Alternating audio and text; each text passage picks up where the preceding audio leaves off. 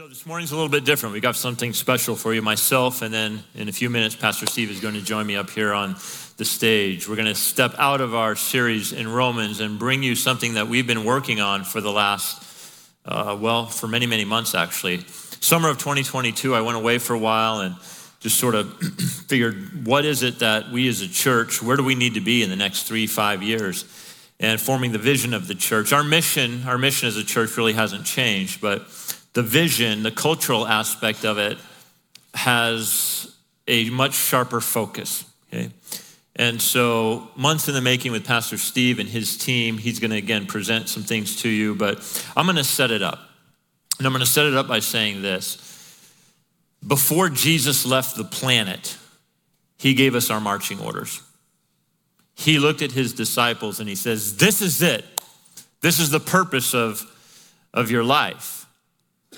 And these men would take it seriously. And as a result, we are here today. So we stand in that tradition. Well, what is it exactly that Jesus said? Many of you might be familiar with it. It's found in Matthew chapter 28. It says this go, for, go therefore and make disciples, Jesus tells them, of all the nations, baptizing them in the name of the Father and of the Son and of the Holy Spirit teaching them to observe all that I have commanded you. And behold, I am with you always to the end of the age. So it's my belief that every church should have this passage as its foundational mission. So I don't know, I don't care how you say it, but it's got to have some form of disciple making. So here at Illuminate, our mission statement is this We exist, we are here, our mission is to love all people to make disciples and equip them to be on mission for God.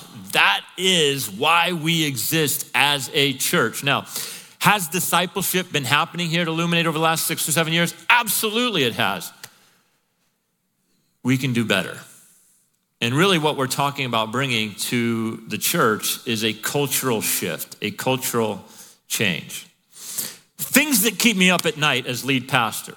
If Jesus was to, if Jesus was to have Illuminate Community Church corporately stand before him, I think he would ask this question Where are your disciples? Where are your men and your women mature in the faith? Where are your disciples? Now, you might be thinking, well, isn't every Christian a disciple? Well, as we're about to hear from Jesus himself, discipleship is about obedience. It is a process, it is growth. You hear words like whosoever, free, and gift. And as we've been working our way through the book of Romans, we've encountered these words a number of times. These are the kinds of words you hear when someone first comes to faith in Christ. But the words surrounding discipleship are actually very different. Costly, sacrifice, suffering, denial. The Greek word mathetos is the word that gets translated into English as disciple and it literally means one who learns from another. A disciple learns from another. And it is used 256 times in the New Testament. But it might surprise you to know that of those 256 times it's used, Jesus uses it eight times in a conditional sense, meaning this. He says, You are my disciple if you. He puts a condition on it. Now, many believers are not aware of this. The call to discipleship, that's what Jesus is saying. This is a matter of obedience. You are my disciple if you.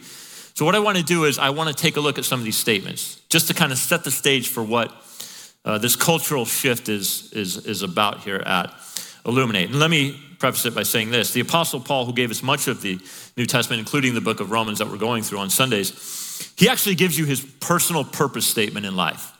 And he says this in Colossians chapter 1. He says, Him, Jesus, we proclaim and we warn everyone and we teach everyone with all wisdom, that's the wisdom that comes from the scriptures, that we may present everyone mature in Christ. So there's this presentation that's going to take place. And what we want to do as followers of Jesus is be able to present those around us, the people that we influence, the people that we disciple as mature. what is it that Jesus is asking of a disciple? Well, I'm going to give it to you. In Luke chapter 14, he lays down some statements, and just to forewarn you, theologians refer to these as the most difficult the most difficult words that have ever come from Jesus' lips. For example, in Luke chapter 14, he says this If anyone comes to me and does not hate his own father and mother, wife and children, brothers and sisters, yes, and hate his own life also, he cannot be my disciple. And so you're, you're like, wait a minute, for me, if you knew my family, this hatred thing is easy for me, right? That's not what he's talking about. I mean, look, doesn't Jesus tell us to love everybody? So why would he say hate mom and dad, brother and sister? Kids?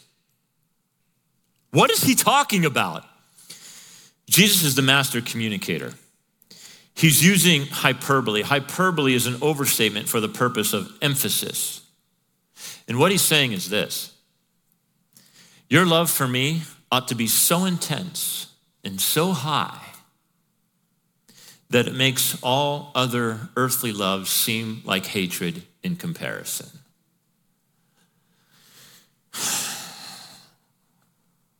wow.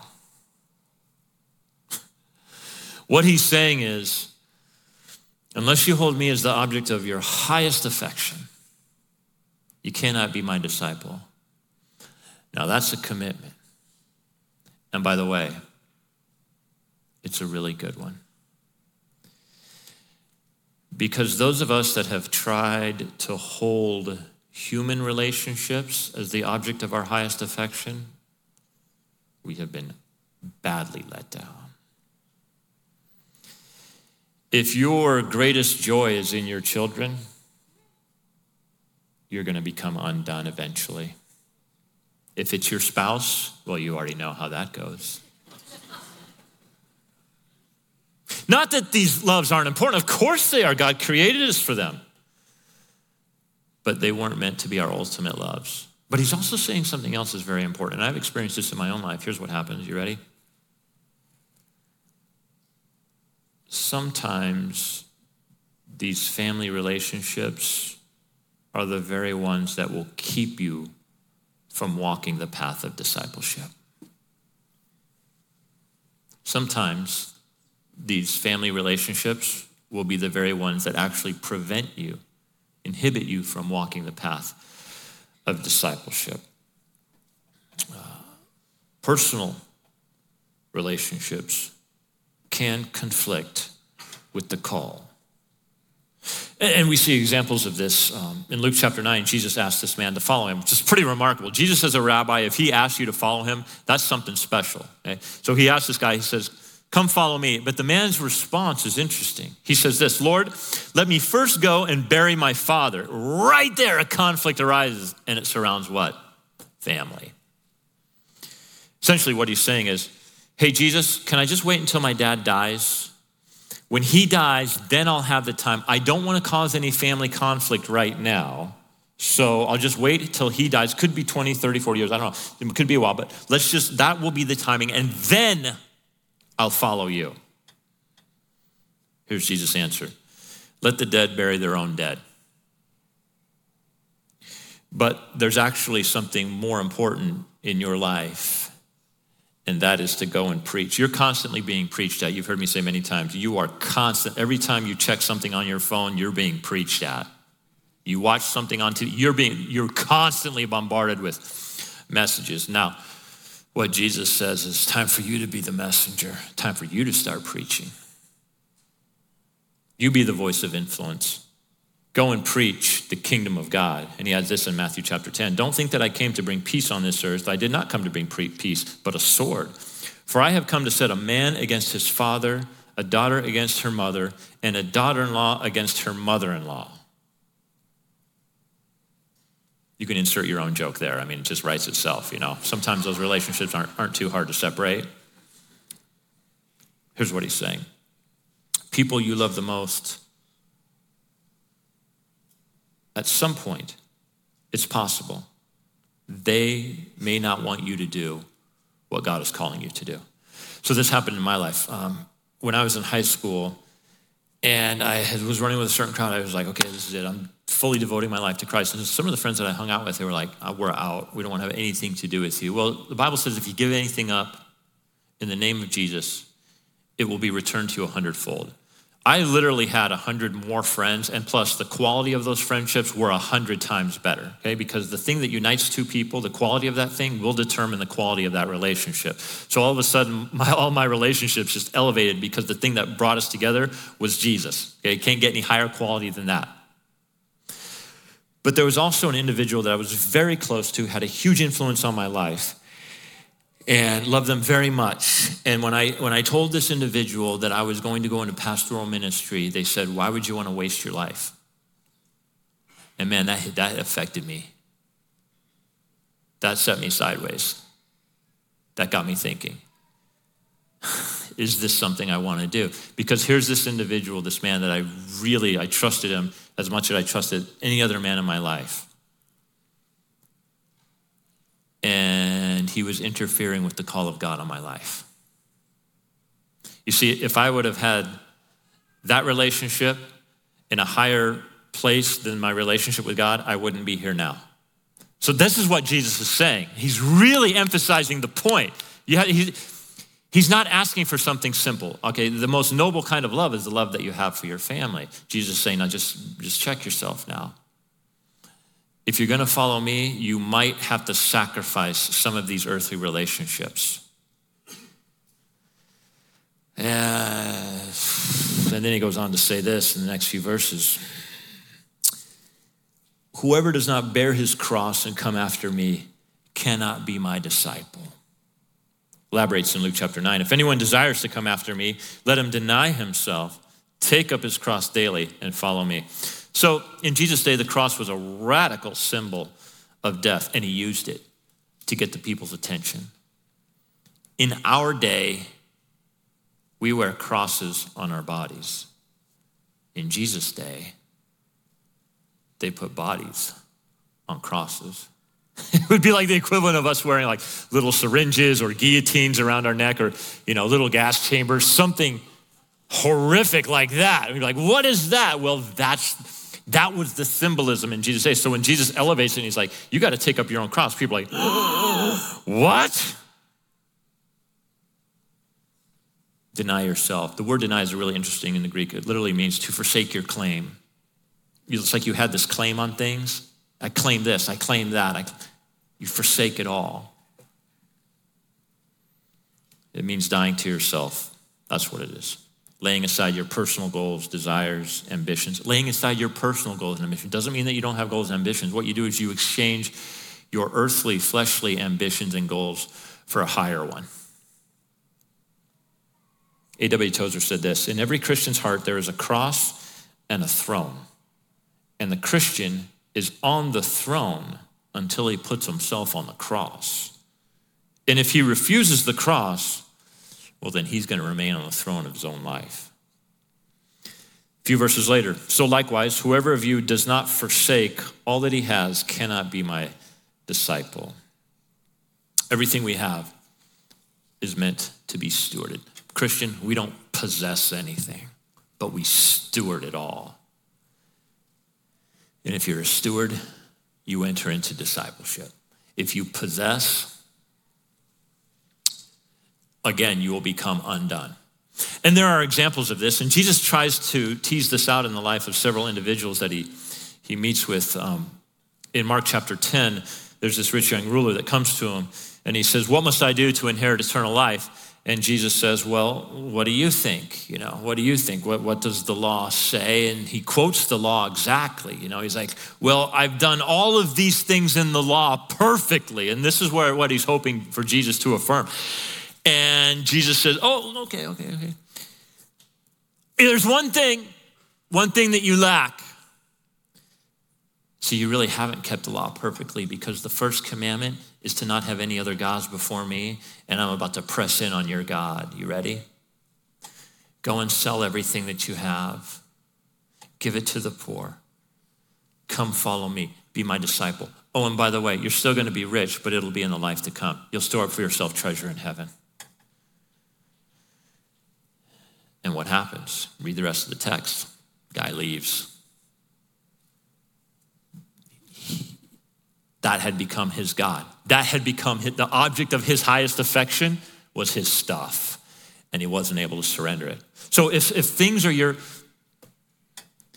it's paradoxical, isn't it? You go through life, you start life, and you're like, man, I don't have stuff, and I feel really insecure. And so you, you, start, you get a job, you get a career, you start to level up, you start to make some money, you start to acquire more stuff. And you're like, phew, phew, I feel good, I feel comfortable. Now I've got some stuff, I feel like there's safety. And then all of a sudden, what happens? I can't lose this. I can't lose this because if I lose this stuff, it's going to make me really insecure. So you get it, and then what happens is it owns you. It actually ends up owning you. So see, Jesus, Jesus, these are hard words, but they're the hardest truths produce the softest hearts. So Jesus isn't saying that you have to take a vow of poverty to follow him. But what he is saying is check yourself, check your heart. And what is it that is keeping you from pursuing me in discipleship? So I'll close with this before I bring Steve up. The model of Jesus was not just to teach, but also to show. So you can't make disciples without having disciple makers. And so this is great. So if you're one of the disciples, you would hear Jesus say things like, Cast all your anxieties on me. And then they would watch him. And then there was this moment where he's about to go to the cross with extreme anxiety. Text says his sweat became as drops of blood. And they saw him live what he preached. Cool study. Open up the scriptures and determine how many times the text tells you Jesus would often go to a solitary place and pray. And you know when he did that? He did that in the heat of ministry when it was there was a lot going. He would leave sick people sick. He would leave hungry people hungry. He's like, I got to get away. I'm going to go. I'm going to commune with the Father. I'm going to have some time in prayer, some alone time. I'm going to recharge. Then I'm going to come back and then I'm going to engage in ministry again. If Jesus needed to do it, so do you. He would say, Forgive your enemies. They heard him preach it. And then they, at the foot of the cross, word starts to spread this guy utters words of forgiveness to the people that are crucifying. Father, forgive them, for they know not what they do. They heard him preach it and they saw him do it. That's disciple making. He would say, Pray in this way. And then they would watch him go off and pray, and they would hear him. So, if the culture of the church is going to move toward discipleship, then what do we need? We need disciple makers. So I'm going to have Pastor Steve come up on the stage. This is what he and his team have been working on to kind of lay this out for you, give you the picture of it. And then, really, the challenge is to have you interact with the Spirit of God and to ask God, what is it that you might have for me as part of this church body and what you're calling us to do? So, Steve, take it away. Thanks, bud. Good morning. If we're going to uh, develop a culture of discipleship at Illuminate Community Church, then we need a disciple shift, hence the name Discipleshift. And that's our vision. It's not just to have a few more disciples made here and there, but to create a culture that, that penetrates every single area of ministry here at Illuminate Community Church we want every single one of you to become a mature disciple of Jesus Christ. We want to see new environments created and developed where our people forge deep, authentic relationships in, in, which they can fully be known and experience the grace and the transforming power of, of Jesus Christ, what it means to be a disciple and follow him in every day, every area of their life. And whether you've just accepted Jesus Christ for the first time a little bit ago or you've been walking with him for 50 years, this is for you. We're all continually in the process of being transformed by Jesus into his image. And that's his ultimate goal for every single one of us, according to Romans chapter 8. We're all broken and we're all being made new by, by his grace. And we believe that it's Jesus and being disciples of Jesus that ultimately changes everything. So, what is this disciple shift about? Well, it starts with discipleship. And uh, that's a big word. A lot of people have a lot of different def- definitions to it. And we've worked hard as, a, as a, a big group of people to try to, to simplify as much as we can as we move ahead. And this morning, I'm just laying out uh, what we're beginning to roll out. It's messy, it's going to take several months to fully roll out, but I'll share some things with you about where we're starting this morning. And let's ask the question what is a disciple? Well, for us, a disciple is simply a person who lives with a passion and the purpose to follow Christ. Passion and purpose are absolutely necessary to do what Jason just talked about, to follow Jesus in the way that Jason just described this morning, to be the way that Jesus wants us to be. It need, we need the passion and the purpose. But how do we do that? How do we follow him? How do we grow as disciples? Well, we believe that what's missing right now is simply more practical tools to help you grow as a disciple or as a discipler. And uh, so that's why we've created what we're rolling out this afternoon, and I'll talk about in a minute, called Disciple Shift Basics. What is it? It it's it, it's the, a set of foundational principles, the foundation upon which we as a church are going to create, hopefully, this culture of discipleship. And it's all centered around one simple idea. You ready for this? Discipleship is built on one foundation, one idea, and that is that as a disciple, Jesus makes you a new person with a new family on a new mission. New person, new family, new mission. This is the understanding of discipleship that we believe is rooted in the gospel and the scriptures. And this will be our framework as we journey through discipleship basics. Jesus makes everything, including you, new. And what we've uh, done then is to say, okay, how do we describe a disciple? What, what are the milestones? What's, what's the end game here? How will I know whether I am a disciple, I'm a growing disciple or not? And what we've done is we've uh, developed, we've taken all of Scripture, the New Testament specifically, and tried to narrow it down to 12 dynamics. And I know, you know, 12 is, a, is not a, a holy number, but what we've done is we've taken the new person, new family, new mission, and we've come up with four statements that we think would describe a growing disciple under each one of those. So, first of all, Jesus makes us a new person. What that means is you celebrate your identity in Christ. Well, what does that mean, Steve? Well, that's exactly why we've dis- we've developed discipleship basics, and you'll be you'll be invited to be a part of that before too long. And don't worry about all the theological terms or the, the, the big terms today, because we'll explain that to you and you'll be able to discuss it in, in a group with, with people. But you celebrate your identity with Christ. You also pursue intimacy with Jesus. A maturing disciple is pursuing an intimate relationship with Jesus Christ. You study and submit all of your life to the Word of God.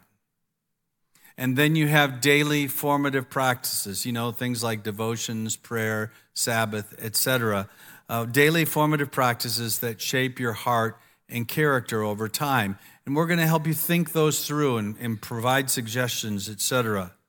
But it isn't just about you as an individual. Jesus also makes you a new person with a new family. Take a look at the people around you. Maybe you haven't looked at them yet this morning. Um, they're your family, they're your spiritual family.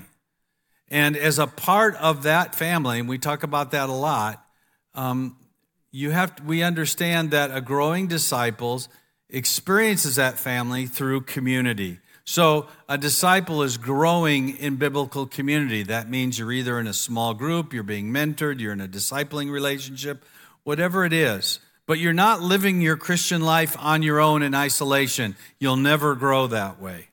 Secondly, you express love, grace, and forgiveness in all of your relationships.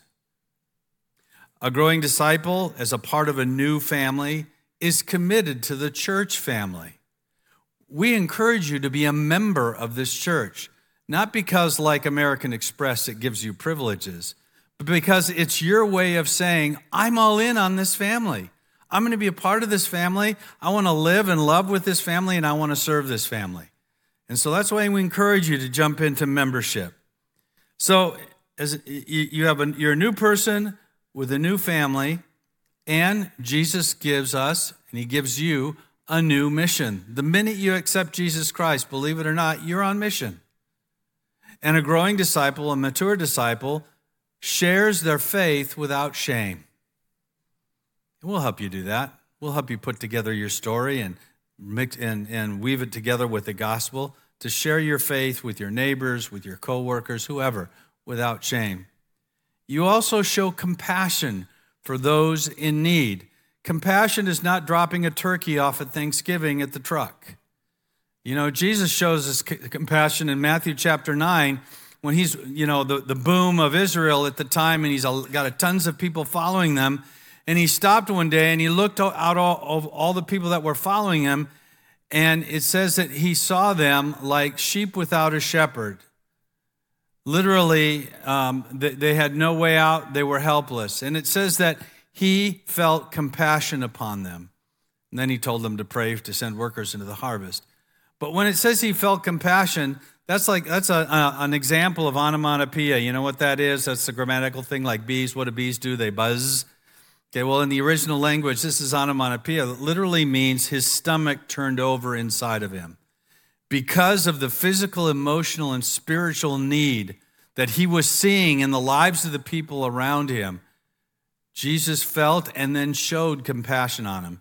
And a growing, mature disciple gets that same sickness in their stomach when they see physical, emotional, and spiritual need. And that's why we're doing local outreach. That's why we're focusing on local outreach in our community because we know there are people out there with need. We're not doing it just for the sake of doing it.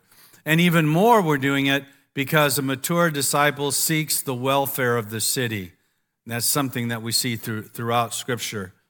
And then finally, as a part of that new mission, you are investing yourself in the lives of other people by making disciples. A new person, new family, and a new mission. It's the kind of vision that, that we, of a, of a disciple, that we want to both be and develop as, as a church every area, every ministry area in the church is being encouraged to integrate these 12 dynamics into their into their relationships, into their ministry areas, their activities, etc. Today, we're unleashing for the community groups this discipleship basics in a 13 week series. This afternoon, our community group leaders and those of you that have been getting the discussion guide, the Radiant, We'll, we'll get a, a copy of the discussion guide. But uh, we'll work through over the next 13 weeks, we'll unveil one of those new dynamics and go a little bit deeper into that. And so uh, you'll have questions for reflection, uh, some lab work, maybe some homework to do, some practical application. And, and I think it'll, be, it'll really be meaningful um, to you as you go through it. But we believe that anybody and everybody who, who embraces these 12 dynamics of discipleship will really be equipped to live a lifetime of discipleship, of following Jesus in every area of life. This morning, before we go mass with this, we want to call disciple makers to get off the bench and come join us. And uh, Jason said it in first service, but many of us have have not only drunk the milk of the word, but we've been eating on the big fat steak of the word, and we've been growing for many years, and we have a lot to give back. And this morning, I want to call you who are willing to lead, who are willing to be disciple makers, who are willing to invest yourself in helping people become new with a new family and a new mission and, and develop these 12 different. Uh, dynamics in their lives, I want to call you to uh, think about joining us. On your seat when you came in, there was a card, this blue card. Um, it says discipleship on the front. On the back, there's a QR code. We want to find leaders for children's, for Shine, for Club 56, for junior high, for high school, for young adults, for young marrieds, for men's ministry, for women's ministry, for Cornerstone, for our community groups, and we have four or five different key partnerships with local outreach partners who right now need disciple makers, people who are willing to invest themselves in others to make them become uh, growing disciples. And so if you, if you scan this QR code, um, it'll take you to a, a PCO registration and you can say, Steve, I'm ready to be a disciple maker, and you can choose the area that you would like to be making disciples in. If you hate QR codes, look for the guy in the funky colored shirt after service out in the lot, and you can actually handwrite out a, uh, an application for, for it as well. And we'll be glad to talk to you about it. Jesus can change an individual's heart in an instant. But discipleship is a lifelong journey of following Jesus, learning about Jesus, loving like Jesus, serving like Jesus, and ultimately leading or discipling like Jesus. Discipleship Basics, which is step one of this new shift of our culture, is designed to help you press into these realities, to become more of who Jesus wants you to be, like Him. If we keep our eyes fixed on Him, then He'll keep everything else in perspective. This is our aim with discipleship basics to continually come back to the foundational truths of what it means to follow Jesus, the source and center of our Christian lives. Dietrich Bonhoeffer has probably said it best. I finish with this Christianity without discipleship is always Christianity without Christ. Jason? Thank you, Steve. So, normally you guys hear me end a service by saying something like, you know, hey, if you're here for the first time or you're hearing these things for the first time, and I, I usually make an invitation for people to respond to what they're hearing from the scriptures if, if they want that opportunity.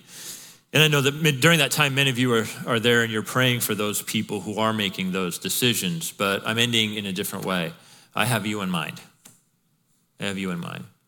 It's exactly what Steve said. I think this church has been blessed with a lot of people who they're they're at the buffet and they're just devouring a lot of meat. You know, you've been under solid teaching for many many years and you have a lot to give. And so now my challenge is how can you level up?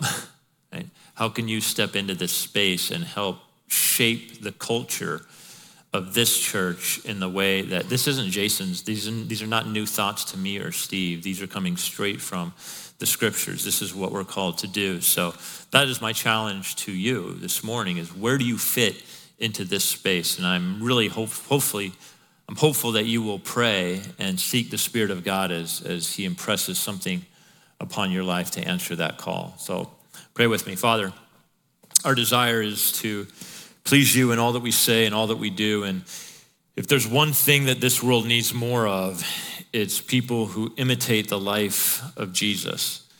And Lord, that's what you're calling us to. Father, I pray that you would remove any fears or doubts that we might have. And Lord, as we begin to step into this space, God, you would just bless us for it, Lord, because there is no greater way than the Jesus way. You end up the end of your life having no regrets and experiencing the kind of life that Jesus came to give us, that abundant life, Lord. Pray that you would lead us in all things according to your Spirit. We pray this in the name of Jesus Christ and God's people said, Amen.